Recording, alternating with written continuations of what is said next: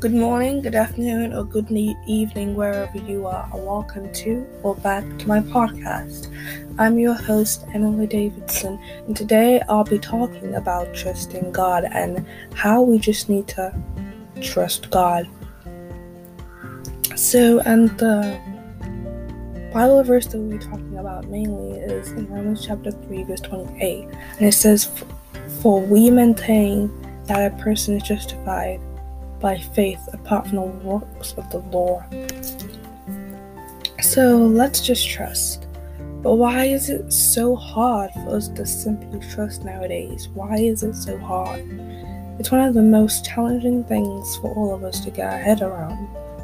The thing called trust and how we can just do it. Okay, let's just face it though.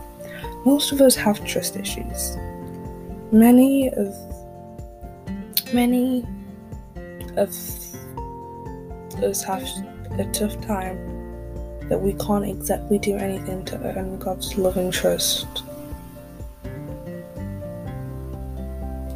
We need to understand that Jesus died for our sins and paid the ultimate price so for us to enjoy God's forgiveness, a relationship with Him, and a place in heaven with Him.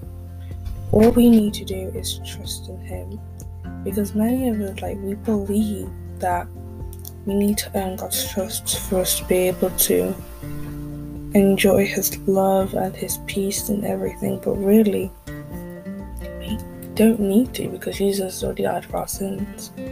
Okay, I've got a little like illustration that I'd like to talk about. I remember when I started swimming when I was like 10 and when I some lessons, and all I ever thought that you needed to do, uh, all I ever assumed that was to swim, that I had to keep struggling. I had to try my, to, to prevent myself from sinking and then eventually dying. and that is why I assumed for like so many lessons. And eventually, after a few lessons, I learned this concept was absolutely wrong. Uh, because my teacher told me that I needed to stop fighting the water and to trust it to hold me up. Ever since then, I had always trusted the water and let it hold me up so that I could float. I wish someone had told me this earlier, um, because then I wouldn't have had to spend so long lessons trying to prevent myself from sinking and then actually never able to float. And then I realised that what my teacher said was true. You need to stop fighting um, and struggling to prevent yourself from what you had a fear of doing, and we need to learn to trust water. this is also applies with God. We need to learn to trust Him that He'll hold us up and we should stop fighting God. And this same concept happens in so many different aspects of our lives. Because I also have a friend who rides horses, and even they have to form a trust with their horses to be able to ride with them with like limited accidents, well, basically no accidents, because when you like trust in your horse and let it trust you, then you have this bond which will make it easier, like for you to have no accidents. But like plenty of Christians, especially teen Christians, uh, keep struggling and working hard to become Christians, but only if they would understand that Jesus is the one that does all the saving, that you don't really need to do anything, you don't need to earn your trust or earn the love. So I want to ask you a question. Have you been trying to earn God's love? If so, stop trying and start trusting Jesus. Okay, so thank you so much, guys, for listening, and I hope you've enjoyed this podcast.